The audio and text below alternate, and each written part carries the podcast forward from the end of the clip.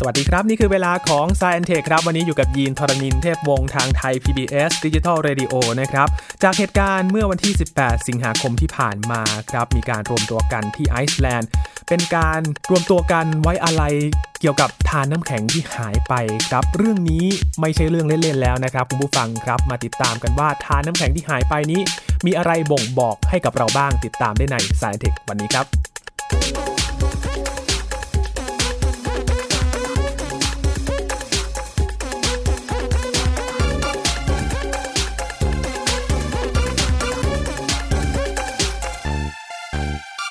เป็นข่าวเศร้าที่เกิดขึ้นนะครับ มีการรวมตัวกันอย่างที่ยีนบอกว่าที่ไอซ์แลนด์นั้น นิทานน้ำแข็งแห่งหนึ่งได้หายไปตลอดกาลแล้วนะครับ เรื่องนี้นี่ถือว่าเป็นสัญญลักษณ์สำคัญเลยนะครับ ที่ทำให้เราต้องหันมาตระหนักมากขึ้น เกี่ยวกับเรื่องของว่าทำไมถึงหายไป แล้วทานน้ำแข็งละลายเนี่ยมันเกี่ยวอะไรกับสภาวะของโลกของเราในขณะนี้นะครับ คุยกับอาจารย์บัญชาธนบุญสมบัติวันนี้อยู่กับเราแล้วครับ สวัสดีครับอาจารย์ครับ สวัสดีครับยีนครับ สวัสดีครับท่านผู้ฟังครับ ก็ไม่ใช่เล่นๆแล้วนะครับ โอ้ ผู้ ค ฟั รับครับ คือฟังแล้วถ้าเกิดว่าฟังเผินๆนะ มันก็ไม่ใช่สิ่งมีชีวิตใช่ไหม ครับ อ่าอาจจะไม่รู้สึกอะไร แต่เหตุไฉนทำไมจึงมีคนกลุ่มหนึ่ง ไปจัดเรียกว่าการไว้อะไร ครับ นะฮะความจริงนี่ถ้าใช้ถ้าไปดูต้นทางภาษาอังกฤษนะฮะในข่าวหลายข่าวเนี่ยใช้คำที่แรงกว่านี้นะครับ ใช้คำว่า funeral เลย คือพิธีศพเลยนะครับ ครับ จัดพิธีศพให้กับกับทานน้ำแข็งนะครับ แล้วก็คนที่ไปนี่แน่นอนว่าส่วนใหญ่ก็เป็นนักสิ่งแวดล้อม คน ครั ที่ บ สนใจสิ่งแวดล้อม แต่ก็มีคนสำคัญด้วยนะครับ อย่างเช่น นายกรัฐมนตรีของไอซ์แลนด์ รัฐมนตรีสิ่งแวดล้อมไปนะครับ แล้วก็มีตัวแทนจากสหประชาชาตินะฮะ เป็นข้าหลวงใหญ่ด้านสิทธิมนุษยชนไปด้วยนะครับ แล้วก็มีนักวิชาการจากเอ่อมหาวิทยาลัยไรซ์ในอเมริกาเนี่ยนะครับ ครับ ที่เข้ามาร่วมโครงการนี้ก็ไปด้วยนะครับ มันก็เป็นเป็นสัญลักษณ์ที่เรียกว่ามีพลังระดับหนึ่งเหมือนกัน ครับ นะครับแล้วเดี๋ยวจะลงในในรายละเอียดนิดหนึ่งว่าเป็นอะไร มาลองดูชื่อของทานน้ำแข็งก่อนดีไหมครับ ครับ ทานน้ำแข็งนี้ซึ่งต้องเรียกว่าเคยเป็นทานน้ำแข็งนะฮะเรียกออกโยคูนะครับออกโยคูเนี่ยนะครับเป็นหนึ่งในประมาณสัก 400 ทานน้ำแข็ง 400 แห่งนะครับในในไอซ์แลนด์แล้วก็เป็นที่แรกเลยที่หายไปตลอดกาล ครับ ความจริงนี่จะว่าไปแล้วเนี่ยถ้าดูประวัติของเขานะครับ คือเมื่อสักประมาณร้อยกว่าปีก่อนนะครับ ปีคศ 1890 เนี่ยตอนนั้นเนี่ยพื้นที่ที่ออกยูคูเนี่ยปกคลุมเป็นน้ำแข็งเนี่ยนะครับมีประมาณ 16 ตารางกิโลเมตร โอ้ 16 นะครับ แต่พอมาถึงปี 2012 คือประมาณ 100 ปีผ่านไปนะครับ คือสัก 7 ปีก่อนนะครับตอนที่เราคุยกันเนี่ยเหลือแค่ 0.7 ตารางกิโลเมตร คือหายไปแบบเยอะมากเลย หายไปเยอะ แล้วก็พอ เลย ถึงปี 2014 คือ 5 ปีก่อน ครับ ที่เราคุยกันเนี่ยนะครับ จริงๆ แล้วถ้าเป็นในเชิงวิชาการเนี่ยครับนักเอ่อเรียกว่าทานน้ำแข็งวิทยาเนอะซึ่งเขาชำนาญด้านนี้เขาก็จะประกาศว่าออกยูคูนี่ได้สูญเสียความเป็นทานน้ำแข็งไปแล้ว อืม เพราะว่ามีน้ำแข็งไม่ไม่เพียงพอ แต่ ครับ ว่ามาทำพิธีเป็นทางการก็คือเมื่อวันที่ 18 สิงหาคมที่ผ่านมา ซึ่งก็แปลกดีเป็นตรงกับวันวิทยาศาสตร์ของเรา โอ้ ทำนองนี้นะฮะซึ่งมันอาจจะไม่ไม่เกี่ยวกัน ครับ แต่ว่าทีนี้จุดที่น่าสนใจคืออย่างนี้ฮะ ลองลองดูชื่อก่อนดีไหมครับอ ค อ รั ก บ โยคูคือถ้าฟังแค่ชื่อก็คงรู้สึกว่าเฮ้ยมันก็เป็นภาษาของทางไอซ์แลนด์เขาเนอะไม่เห็นเกี่ยวอะไร อืม โยคูเนี่ยนะครับก็คือทานน้ำแข็ง อ๋อ ออกเนี่ยก็คืออย่างนี้ครับออกนี่คือเป็นชื่อของภูเขาไฟ ซึ่งทานน้ำแข็งได้ปกคลุมอยู่ ครับ ก็คือเป็นฐานน้ำแข็งที่ปกคลุมภูเขาไฟออกอยู่ อืม เลยออกอยู่คูทีนี้จุดน่าสนใจคืออย่างนี้ครับยินเออในการทำพิธีเนี่ยก็มีการทำหลายอย่างเลยมีการอ่านบทกวีเนาะ ครับ มีการยืนสงบนิ่งเห็นไหมเหมือนเหมือนกับพิธีศพจริง ๆ เลย อ่าใช่ นะ ค ค รั รั บบ ครับ แล้วก็มีการเรียกว่า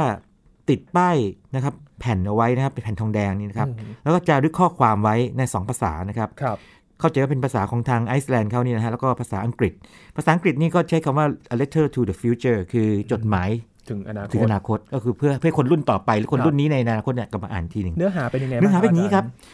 คร่าวๆก็คืออย่างนี้เอาบรรทัดแรกนั่นจริงไม่ยาวนะ แต่จุดน่าสนใจเขาเขียนว่า Ork is the first Icelandic glacier to lose its status as a glacier คือตอนผมอ่านครั้งแรกเนี่ย ก็รู้สึกตังหงิดตังหงิดเล็กน้อยเอ๊ะทำไมไม่เรียกออกโยคูไปเลย เรียกออกเฉยๆนะฮะบอกว่าออกเนี่ยก็คือเป็นกรเซียก็คือเป็นทานน้ำแข็งในไอซ์แลนด์แห่งแรกที่สูญเสียสถารภาพของการเป็นทานน้ำแข็ง อืม แล้วก็อันถัดไปก็จะบอกว่าในอีก 200 ปีข้างหน้าโดยประมาณเนี่ยนะครับทานน้ำแข็งของเราทั้งหมด ในวงเล็บนะ อันนี้เขาไม่เขียนไว้นะ ซึ่งมีประมาณ 400 แห่งเนี่ย ก็จะหายไปก็คือติดตามออกโยคูไปก็คือ follow the same path นะครับ แล้วก็บอกว่าการที่มาทำพิธีเนี้เพื่อเป็นการบอกว่าพวกเราเนี่ยรู้นะหมายถึงว่าคนละมนุษย์เนี่ยตระหนักเรื่องนี้ดี ว่าอะไรกำลังเกิดขึ้นอยู่ และรู้ด้วยนะแล้วรู้ด้วยนะว่าต้องทำอะไรบ้าง อืม what needs to be done นะฮะ แต่ว่าบรรทัดสุดท้ายพูดอย่างเงี้ย only you know if you did it ก็คือว่า คุณเท่านั้น คนคนมาอ่านเนี่ย คนมาอ่านก็จะจะบอกว่า only you know คือกำลังสื่อสารคนอ่านบอก ค ว่า รับ แล้วเราจะรู้ว่าเราทำสำเร็จหรือเปล่า คือถ้าถ้าโลกร้อนยังทำให้เกิดเหตุการณ์ทำนองนี้หรืออื่น ๆ ต่อไปก็แสดงว่าทำไม่สำเร็จไง แล้วก็ตอนจบเนี่ยก็จบด้วยเดือนคือเดือนสิงหาคมปี ครับ 2019 นะครับ แล้วก็จบบรรทัดสุดท้ายด้วย 415 ppm CO2 คือมีปริมาณของแก๊สคาร์บอนไดออกไซด์เนี่ยเทียบเท่านะ415 ppm ppm นี่คือ 1 ในล้าน แต่ทีนี้ย้อนกลับไปบรรทัดแรกครับ ครับ ยีน จุดที่พี่แบบงงและตอนหลังมาพอไปอ่านการตีความและสะเทือนใจคือแบบนี้ครับ ออกโยคูคืออะไร โยคูก็คือทานน้ำแข็ง ออกคือชื่อภูเขาไฟใช่ไหมครั ครับ บ ทานน้ำแข็งที่ปกคลุมภูเขาไฟ แต่ตอนที่อยู่ในในแผ่นตัวจารึกเนี่ยนะครับ เป็นออก เรียกว่าออก ฉย เฉย ๆอ่า ๆ การตีความคืออย่างนี้ครับออกโยคูได้สูญเสียสารภาพการเป็นโยคูไปแล้วไง ก็พอถอดไปแล้วไงก็เหลือแต่อ ใช่ อกอย่างเดียว ใช่ก็คือได้จากไปแล้วอะสายไปแล้วก็ถอดถอดเขาว่าโยคูออกเหรือแค่ออกเฉยๆอันนี้มันเป็นการเล่นคำที่มีพลังมากนะครับ ครับ ถ้าเกิดว่าใครอ่านจุดจุดนี้แล้วเราคิดให้ดีนะเขาคงจะบอกเราว่าเนี่ยมันมันไม่มีเป็นความเป็นโยคูอยู่แล้วคือไม่มีความเป็นทานน้ำแข็งอีกต่อไปแล้ว มัน อืม ก็เรียกมันออกเฉยๆ ครับ เรียกเขาว่าออกเฉยๆอย่างนั้นเป็นต้น ก็น่าเรียกว่าน่าทึ่งมากแล้วก็ปรากฏว่าคนที่เขาอธิบายก็อธิบายไว้อย่างนี้บอกว่าที่ผ่านมาก็มีการรณรงค์เรื่องเกี่ยวกับโลกร้อนมาตลอดเวลาใช่ไหมครับ ก็ได้ผลบ้างไม่ได้ผลบ้าง แต่หลังๆนี่คนเริ่มเคยชินเนาะ ครับ จริงไหมเริ่มเริ่มเคยชินมากขึ้นพอพูดว่าโลกร้อนปั๊บก็คงก็โลกร้อนเนาะ ก็โลกร้อน เราเราก็ยัง แหละ ใช้ของเปิดแอร์ทำนู่นทำนี่กันอยู่ ครับเยอะแยะเลยใช่ไหมฮะเรียกว่าใช้พลังงานกันอยู่เรียกว่าอาจจะประหยัดไปบ้างบางอย่าง แต่ว่าบางอย่างก็ก็ไม่ได้ลดลงเลย อืม นะครับ โดยเฉพาะดูปริมาณของไอ้ก๊าซคาร์บอนไดออกไซด์เนี่ยนะครับ มันก็มีแต่เพิ่มขึ้นนะครับแต่เขาบอกว่าการทำเอ่อเรื่องนี้เนี่ยอาจจะเป็นความหวังอีกอันหนึ่ง ซึ่งอาจจะช่วยให้คนจำนวนหนึ่งตระหนักขึ้นมาว่าทานน้ำแข็งได้จากเราไปแล้วความจริงมันอาจจะอิมพลายหรือว่าแบบบ่งบอกว่าอย่างอื่นก็ค่อย ๆ จากไปด้วยเหมือนกัน ครับ นะครับทำนองนั้นนะฮะอันนี้ก็เป็นหนึ่งในในเหตุการณ์สำคัญ ต้องเรียกว่าของโลกเลยระดับโลกเลย ถึงแม้ว่ามันจะดูเอ่อพิธีดูดราม่าหน่อยแต่ว่าในในความดราม่าเนี่ยมันมีความหมายที่แท้จริงซ่อนอยู่ ครับ เป็นความหมายที่มีผลต่อโลกทั้งใบ ไม่ใช่ว่าทั้งแข็งในโลกหายไปนะแต่ว่า การที่หายไปแบบนี้แสดงว่าโลกทั้งใบของเราเนี่ยกำลังเปลี่ยนแปลง อืม นะครับคือเกิดการเปลี่ยนแปลงภูมิอากาศครั้งใหญ่ ครับ นะครับ และจริงๆ ไม่ใช่แค่ที่นี้ที่เดียวนะใช่ไหม ค ค รั รับ บอาจารย์ ใช่ใช่ก่อนหน้านี้เมื่อประมาณต้นเดือนนี่นะครับเอ่อหลายหลายท่านคงจะเห็นในในโซเชียลมีเดียหรือในเว็บต่างๆนี่นะครับ ที่เป็นสุนัขลากเลื่อนเนาะ ครับ ปกติเนี่ยเวลาใครคิดถึงพวกภาพทางพวกขั้วโลกเหนืออะไรพวกนี้นะฮะขั้วโลกใต้เนี่ยเวลาคนที่เขาเดินทางนักเดินทางไปเนี่ยนักผจญภัยนะหรือว่านักวิจัยต่างๆเนี่ยเขาใช้เอ่อเลื่อนใช่ไหมแล้วก็มีสุนัขเป็นฝูงใช่ไหมแล้วก็ให้เขาลากไป ลากผ่าน บ หิมะ อ่า ไป ลากบนบนหิมะไป แต่คราวนี้ภาพนี้มันไม่ใช่สิภาพนี้เนี่ยเมื่อเมื่อต้นเดือนที่ผ่านมาเนี่ยมันเป็นการที่ลุยน้ำไงนะฮะ อ๋อ เป็นแบบว่าลุยไปบนน้ำคือน้ำแข็งมันละลายไปอันคนี้รับ เป็นต้นนะฮะ แต่ว่าอันนี้โอเคก็จริง ๆ แล้วบางคนก็บอกเอ้ยก็ไม่ได้เกิดจากโลกร้อนโดยตรงนี่แต่จริง ๆ ไม่ใช่นะฮะ คือตามข่าวเนี่ยบอกว่าเกิดจากคลื่นความร้อน ครับ ถ้ายังจำกันได้ว่าเมื่อประมาณสักเดือนกรกฎาคม ครับ นะครับปี 2019 ที่ผ่านมาเนี่ยนะครับก็มีคลื่นความร้อนนะครับที่ยุโรปเนี่ยรุนแรงเลย สองระลอกด้วยกันนะ ใช่ ครับอาจารย์ ใช่สองรอบด้วยกันแล้วครั้งหลังนี่รุนแรงมากหน่อย แล้วขึ้นความร้อนนี่ที่น่าสนใจคือความร้อนไม่ไปไหนพลังงานไม่ได้หายไปไหน มันเคลื่อนขึ้นเหนือ ครับ นะครับไปปกคลุมทางกรีนแลนด์นะทางกรีนแลนด์ปรากฏว่าสิ่งที่เกิดขึ้นก็คือว่าพวกหิมะทั้งหลายก็ละลาย ครับ คราวนี้สุนัขลากเลื่อนก็ไม่ได้ลากเลื่อนหิมะอีกต่อไปละคราวนี้มาลากแพแทน โอ้ แพที่ลอยบนน้ำไงมันเป็นภาพเชิงทั้งสัญลักษณ์ แต่ว่าในขณะเดียวกันมันไม่ใช่สัญลักษณ์ ครับ เหมือนกับประกาศหรือว่าหรือว่าแผ่นป้ายอย่างอย่างเมื่อเมื่อกี้ที่พูดถึง มันเป็นมีตัวมีตนจริงมีชีวิตจริงๆนะชีวิตของเขานี่เคยลากเลื่อนบนหิมะอยู่เนี่ย ครับ แต่วันหนึ่งต้องมาลากลากแพเนี่ยนะฮะแม้ว่าโอเคเขายังทำได้อยู่เนี่ยแต่ว่ามันบ่งบอกว่าโลกเราได้เปลี่ยนแปลงไปค่อนข้างมากทีเดียว โอ้โห แล้วก็เรื่องนี้ก็เกี่ยวข้องกับเรื่องโลกร้อนแน่ๆอยู่แล้ว ครับ นะครับ อืม กรณีกรีนแลนด์เองนี่ก็น่าสนใจเพราะว่าอุณหภูมิในช่วงที่เกิดเหตุการณ์นี้นะครับ ก็สูงถึง 23 องศาเซลเซียส คือถ้าเป็นบ้านเราอะอากาศก็เย็น โอ้ สบายดีนะ กำลังดีไม่เป็นไร ใช่ แต่ว่าทางแถบโน้นนี่ อย่าลืมว่ามันใกล้ขั้วโลกเหนือนะ ครับ มันคืออุ่นนะครับ มันคืออุ่นของเขาแล้วก็มันอุ่นกว่าปกติประมาณ 5-10 องศา คือเกือบจะเท่าอุณหภูมิห้องแล้วนะฮะ ใช่ อาจารย์ ใช่ใช่อ่าบอกว่าขั้วโลกมาเกือบเกือบๆเท่าอุณหภูมิห้องนี่มันมันฟังแล้ว มันมันผิดปกติ มัแล้นวนะ ผิดปกติแน่นอนอยู่แล้วนะครับแล้วก็วันที่ 1 สิงหาคมนะฮะเมื่อปี 2019เนี่ยที่ผ่านมาเนี่ยนะครับก็เป็นวันที่เรียกว่าทางกรีนแลนด์เนี่ยนะครับมีน้ำแข็งละลายมากที่สุดโดย ครับ ปริมาณ อันนี้ก็เป็นตัวที่บ่งบอกบางอย่าง ต้องพูดไปอย่างนี้บางคนบอกแหมฟังเรื่องนี้มาจนอาจจนเบื่อ แต่จะบอกว่าปริมาณน้ำแข็งที่ละลายไปมากขนาดนี้เนี่ย เดิมทีนักวิทยาศาสตร์คาดการณ์ว่าน่าจะเกิดในปี 2050 ฟังให้ดีนะครับ สองศูนย์ห้าศูนย์ ปีนี้คือปี 2019ครัที่เรา บ คุยกันอยู่นี้ เดิมทีพวกโมเดลทางวิทยาศาสตร์ต่างๆเนี่ยแบบจำลองต่างทำนายว่า โอเค เรารู้ว่าโลกร้อน แต่ว่าก็ทำนายไปการคาดการณ์คือ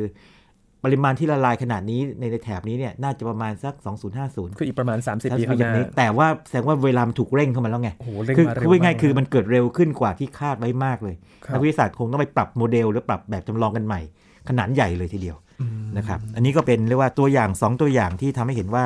เรื่องนี้ไม่ใช่เรื่องเล็กแล้วก็เราไม่ควรจะเรียกว่าหูชินชากับมันอีกต่อไป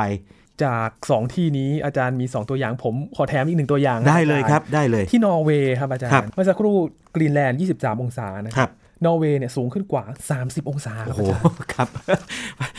จริง ๆ 30 องศานี่บ้านเราก็ต้องเรียกบ่นๆแล้วเนาะใช่ไหมนี่ลองคิดถึงคนอยู่ในเขตหนาวใช่ไหมฮะ ไม่น่าจะ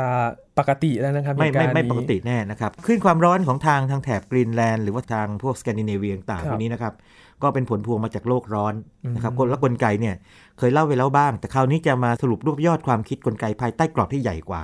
นะครับทำให้เราเห็นว่าพอเราฟังเรื่องโลกร้อน หรือว่าการเปลี่ยนแปลงภูมิอากาศเนี่ยนะครับมันไปตรงกับกรณีไหนบ้างเป็นต้นนะครับ อืมครับ เป็นกลไกอะไรครับที่เกิดขึ้นในขณะ ครับ นี้ อันนี้จะเล่าให้ฟังแบบนี้นะครับ คือเวลาพูดถึงเรื่องโลกร้อนปั๊บเนี่ยคำคำหนึ่งที่ต้องตามมาแน่ๆคือแก๊สเรือนกระจก อ่า นะครับซึ่งก็ประกอบด้วยคาร์บอนไดออกไซด์ ครับ ประกอบด้วยมีเทนนะครับ อืม ทางการเกษตรหรืออะไรก็ตาม ประกอบด้วยไอ้น้ำและแก๊สอื่นๆ ก็ ครั จะ บ มีพลังต่างกันไปปริมาณต่างกันไป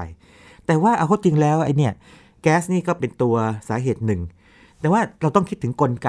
ที่มันมีปฏิสัมพันธ์กับเรื่องอื่นด้วย อืม นะครับแล้วก็บอกว่าโลกเรานี่นะครับเนื่องจากมีความซับซ้อนพอสมควรเนี่ยนะครับมันก็จะมีกลไกก็เรียกกลไกป้อนกลับฟีดแบ็กนะครับถ้ากลไกป้อนกลับนี้มันไปเสริมให้สิ่งที่เป็นอยู่เนี่ยหนักขึ้น ก็เรียกว่าป้อนกลับแบบบวกก็คือเสริมแรงเข้าไปเสริมแรงเข้าไป ครับ ทำทำแล้วนะครับซ้ำหนักขึ้นไปอีก แต่ถ้าเกิดว่ากลไกเนี่ยมันป้อนกลับเนี่ยกลับไปแล้วทำให้ไอสิ่งที่เกิดขึ้นอยู่เนี่ยมันเบามันเทาลงไป ก็เรียกว่ากลไกการป้อนกลับแบบลบนะครับคือทำให้มันผ่อนคลายลงไป ครับ นะครับทีนี้ไอ้ไอ้สองกลไกนี่มันก็เรียกว่า 2 กลไก 2 อย่างหลักๆเนี่ยมันก็สู้กันอยู่ แล้วก็มันก็มีรายละเอียดย่อยอยู่ 4 อย่าง ครับ นะครับเรามาดูกันดีไหมครับสี่อย่างนี่คืออะไร าจารย์ อย่างแรกนะครับ เอางี้สี่อย่างนี้เล่าให้ฟังก่อนนี้แล้วกัน ประการแรกคือไอ้น้ำอย่างที่สองคือหิมะและน้ำแข็ง อ่า อ่าเรื่องหิมะและน้ำแข็งเนี่ยเกี่ยวข้องกับเรื่องของไอ้ที่ไอซ์แลนด์เลย ครับ นะครับเกี่ยวข้องกับเรื่องทานน้ำแข็งเลยแล้วก็เกี่ยวข้องกับเรื่องที่สุนัขลากเลื่อนบนหิมะเนี่ยต้องไปลากไอ้บนแผ่นแทนอะไรแบบนี้เป็นต้นนะครับเกี่ยวกันอยู่แบบที่สามคือเมฆ อ่า อ่าเมฆนี่เกี่ยวโลกร้อนนะครับ ใครใครบอกว่าเมฆไม่สำคัญนี่ อ่า เดี๋ยวเดี๋ยวฟังให้ดีนะจะรู้ว่าเมฆเนี่ยเกี่ยวโลกร้อนเยอะเลยละ ครับ และสี่คือวัฏจักรคาร์บอน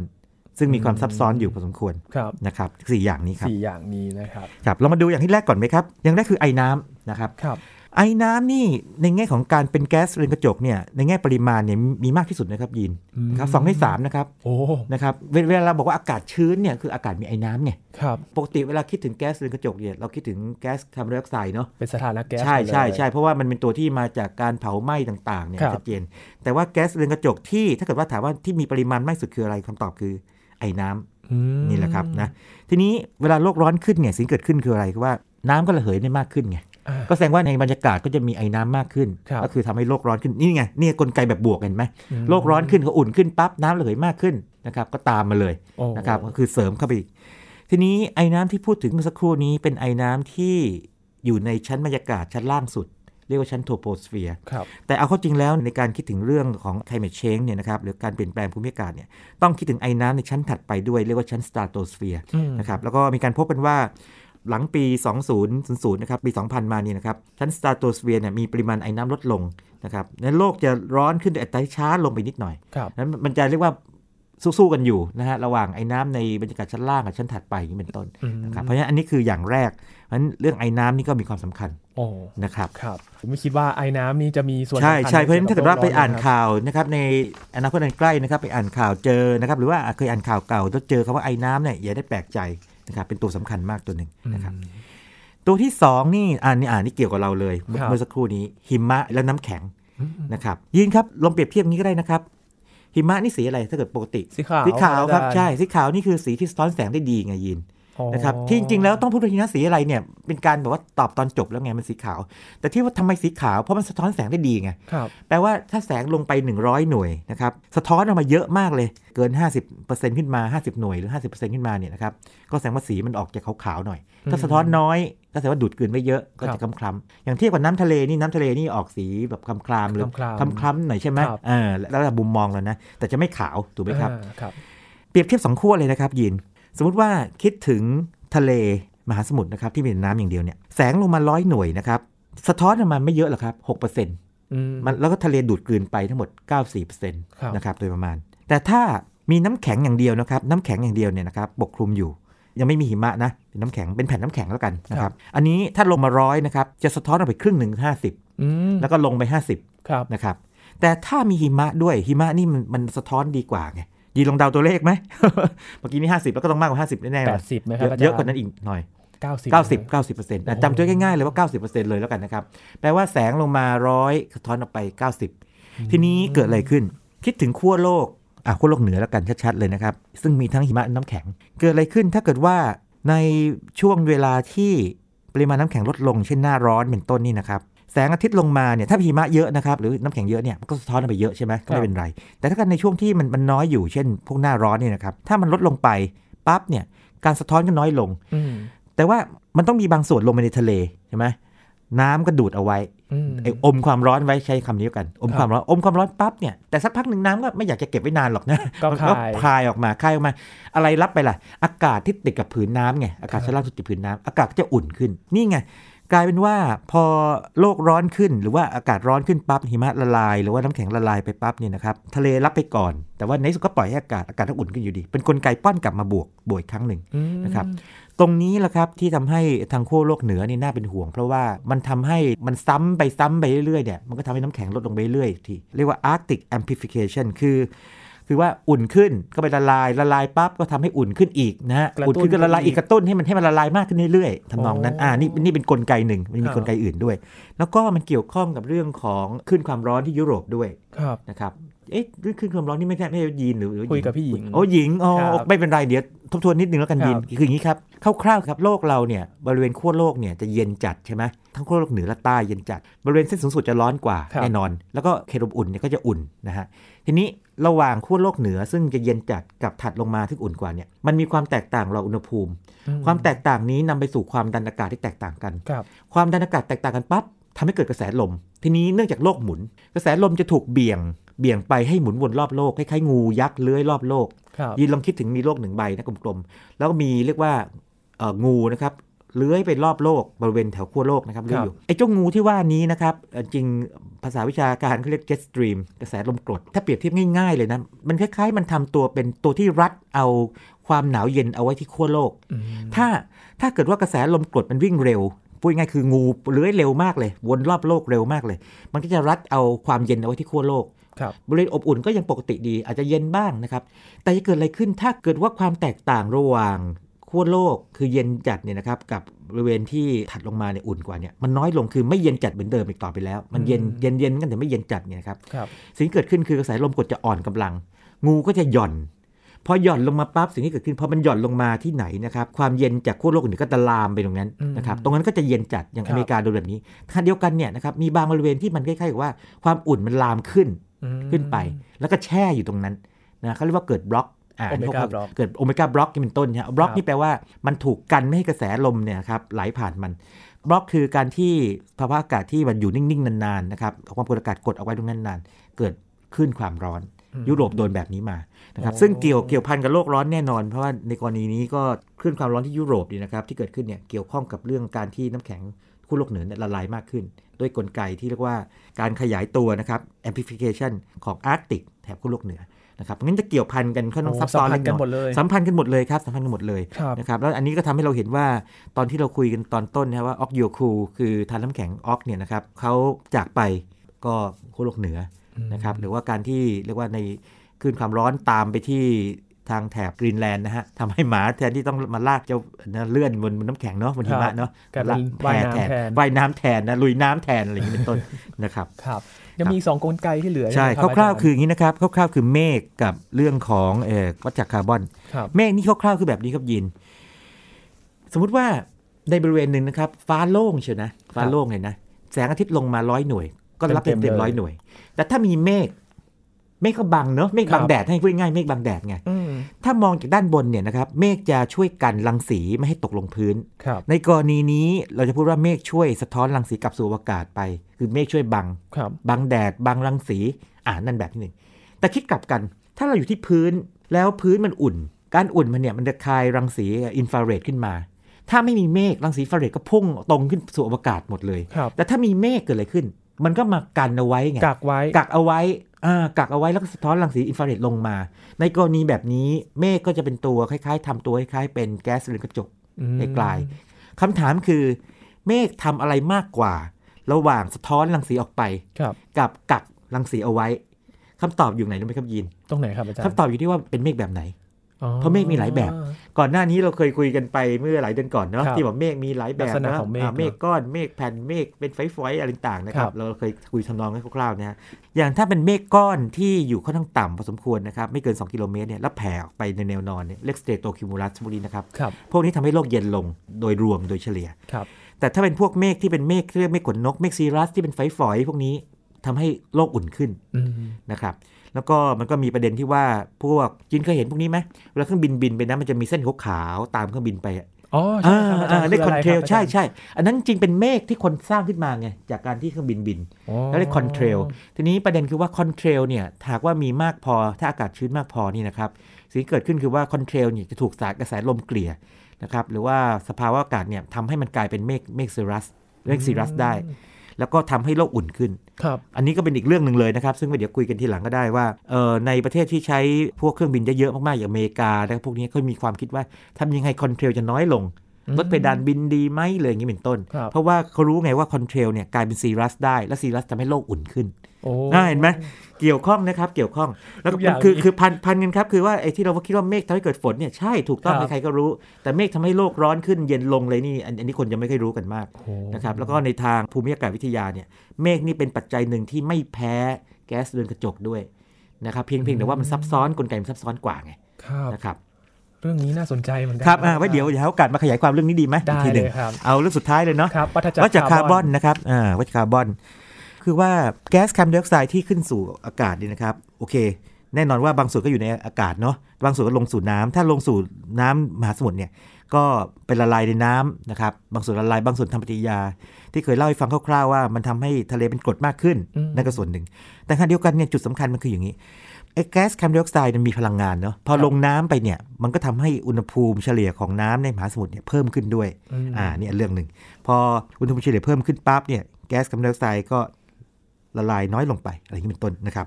แล้วก็บนพื้นดินเกิดอะไรขึ้น อันนี้ซับซ้อนเลยนะครับ คือว่าเมื่อโลกร้อนขึ้นเนี่ยนะครับน้ำแข็งนะครับในแถบภูมิอากาศแถบทุนราขั้วโลกเหนือเนี่ยละลายมากขึ้น เกิดอะไรขึ้น พอละลายปั๊บน้ำแข็งพวกนี้บางทีมันเก็บกักพวกแก๊สไว้ไง อืม ดังนั้นไอ้พวกแก๊สบางอย่างที่เป็นแก๊สโดยเฉพาะแก๊สเรือนกระจกนะครับคาร์บอนไดออกไซด์มีเทนเนี่ยถูกปลดปล่อยขึ้นสู่อากาศ ครับ อันนี้ซ้ำเติมเลยเรียกว่าเป็น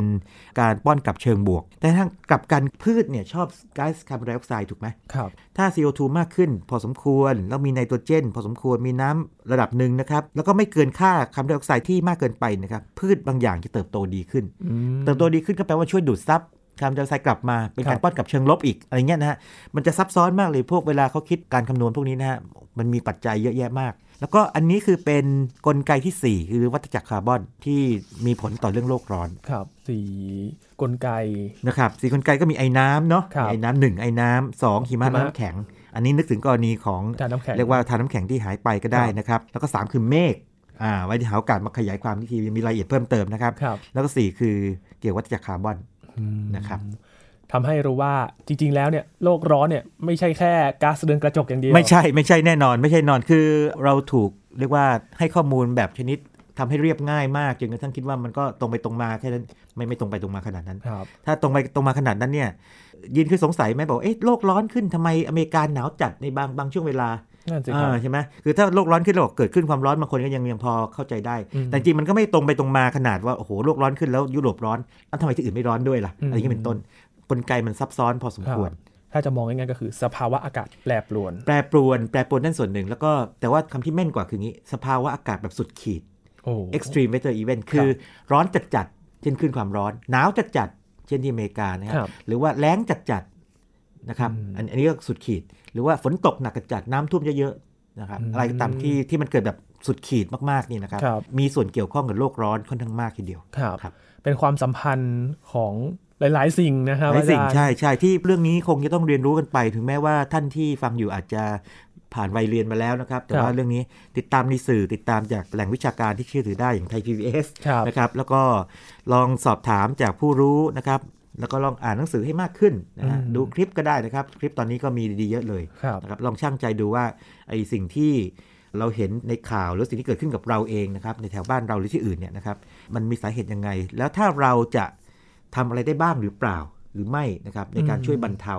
หรือไม่ซ้ำเติมให้เกิดเหตุการณ์เช่นนั้นขึ้นมา จะทำอย่างไรดี ใช่ครับ นะครับวันนี้ขอบคุณอาจารย์บัญชามาก ๆ เลยนะครับ ที่ช่วยปลดล็อกว่าจริง ๆ แล้วภาวะโลกร้อนไม่เกี่ยวกับก๊าซเรือนกระจกอย่างเดียวนะครับณผู้ ใช่ครับ ฟังครับ วันนี้ขอบคุณมากครับ ขอบคุณมากครับสวัสดี นี่ ครับ คือ Science Tech ประจำวันนี้ครับ คุณผู้ฟังติดตามรายการย้อนหลังกันได้ที่ www.thaipbsradio.com นะครับ ช่วงนี้ยินทรณินเทพวงศ์พร้อมกับอาจารย์บัญชาธนบุญสมบัติ ลาคุณผู้ฟังไปก่อนนะครับ สวัสดีครับ